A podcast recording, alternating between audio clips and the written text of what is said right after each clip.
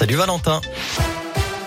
Bonjour Cyril, bonjour à tous. À la une de l'actualité, la guerre en Ukraine durera. Il faut nous y préparer. Ce sont les mots d'Emmanuel Macron au salon de l'agriculture ce matin. Il a indiqué que le gouvernement préparait un plan de résilience pour faire face aux conséquences économiques de cette crise. Sa visite au salon de l'agriculture a été écourtée en raison de la crise internationale. Il a ensuite convoqué un conseil de défense sur la situation en Ukraine à 17h, a annoncé l'Elysée euh, tout à l'heure. De son côté, le président ukrainien Volodymyr Zelensky a lui indiqué ce matin que ses partenaires occidentaux allaient livrer de nouvelles armes et équipements à l'Ukraine après une conversation d'ailleurs avec Emmanuel Macron. On ne va pas déposer les armes et on va défendre notre pays, a-t-il déclaré dans une vidéo publiée sur Facebook. Enfin, le ministre ukrainien de la Santé a fait état de 198 civils tués, dont trois enfants, et plus d'un millier de blessés depuis le début de l'invasion russe du pays il y a trois jours.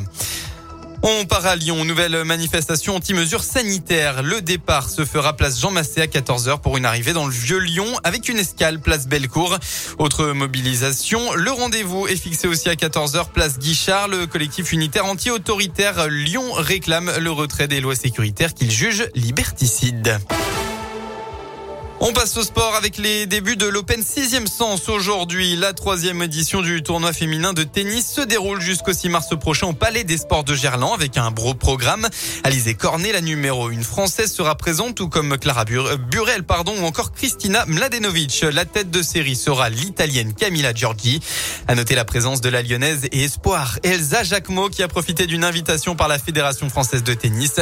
L'autre lyonnaise de cette édition, c'est évidemment Caroline Garcia l'ambassadrice de cette édition qui a hâte de retrouver le public cette année. L'année dernière, c'était vraiment une année euh, mise en parenthèse parce qu'on n'a pas pu partager euh, avec le public, personne n'avait le droit de venir, donc ça, a été très difficile. Mais voilà, c'est un tournoi qu'on a envie euh, d'ancrer dans la durée et on a accepté ces règles-là. On a quand même fait le tournoi parce que c'est important, important pour énormément de joueuses.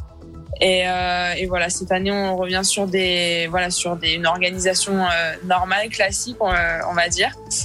Et euh, ça fait vraiment, ça fait vraiment plaisir de, de pouvoir euh, avoir du public et vivre une, une belle, une belle édition. Place donc au calife aujourd'hui et demain avant le premier tour lundi prochain. Radioscoop est partenaire de l'Open 6e Sens. Vous pouvez d'ailleurs retrouver l'interview entière de Caroline Garcia sur le Facebook de Radioscoop. On fait en foot, 26e journée de Ligue 1. Hier, Rennes a battu Montpellier 4 buts à 2. Aujourd'hui, deux matchs. Strasbourg-Nice à 17h, Paris-Saint-Etienne à 21h. On retrouvera l'OL demain à 20h45 face à Lille. Voilà pour l'essentiel de l'actualité. On passe à la météo dans votre département. Un très beau week-end s'annonce. Un beau temps ensoleillé qu'on va retrouver cet après-midi dans le Rhône. Rien à redire, le ciel sera bleu. Côté Mercure, vous aurez entre 8 et 11 degrés. Merci.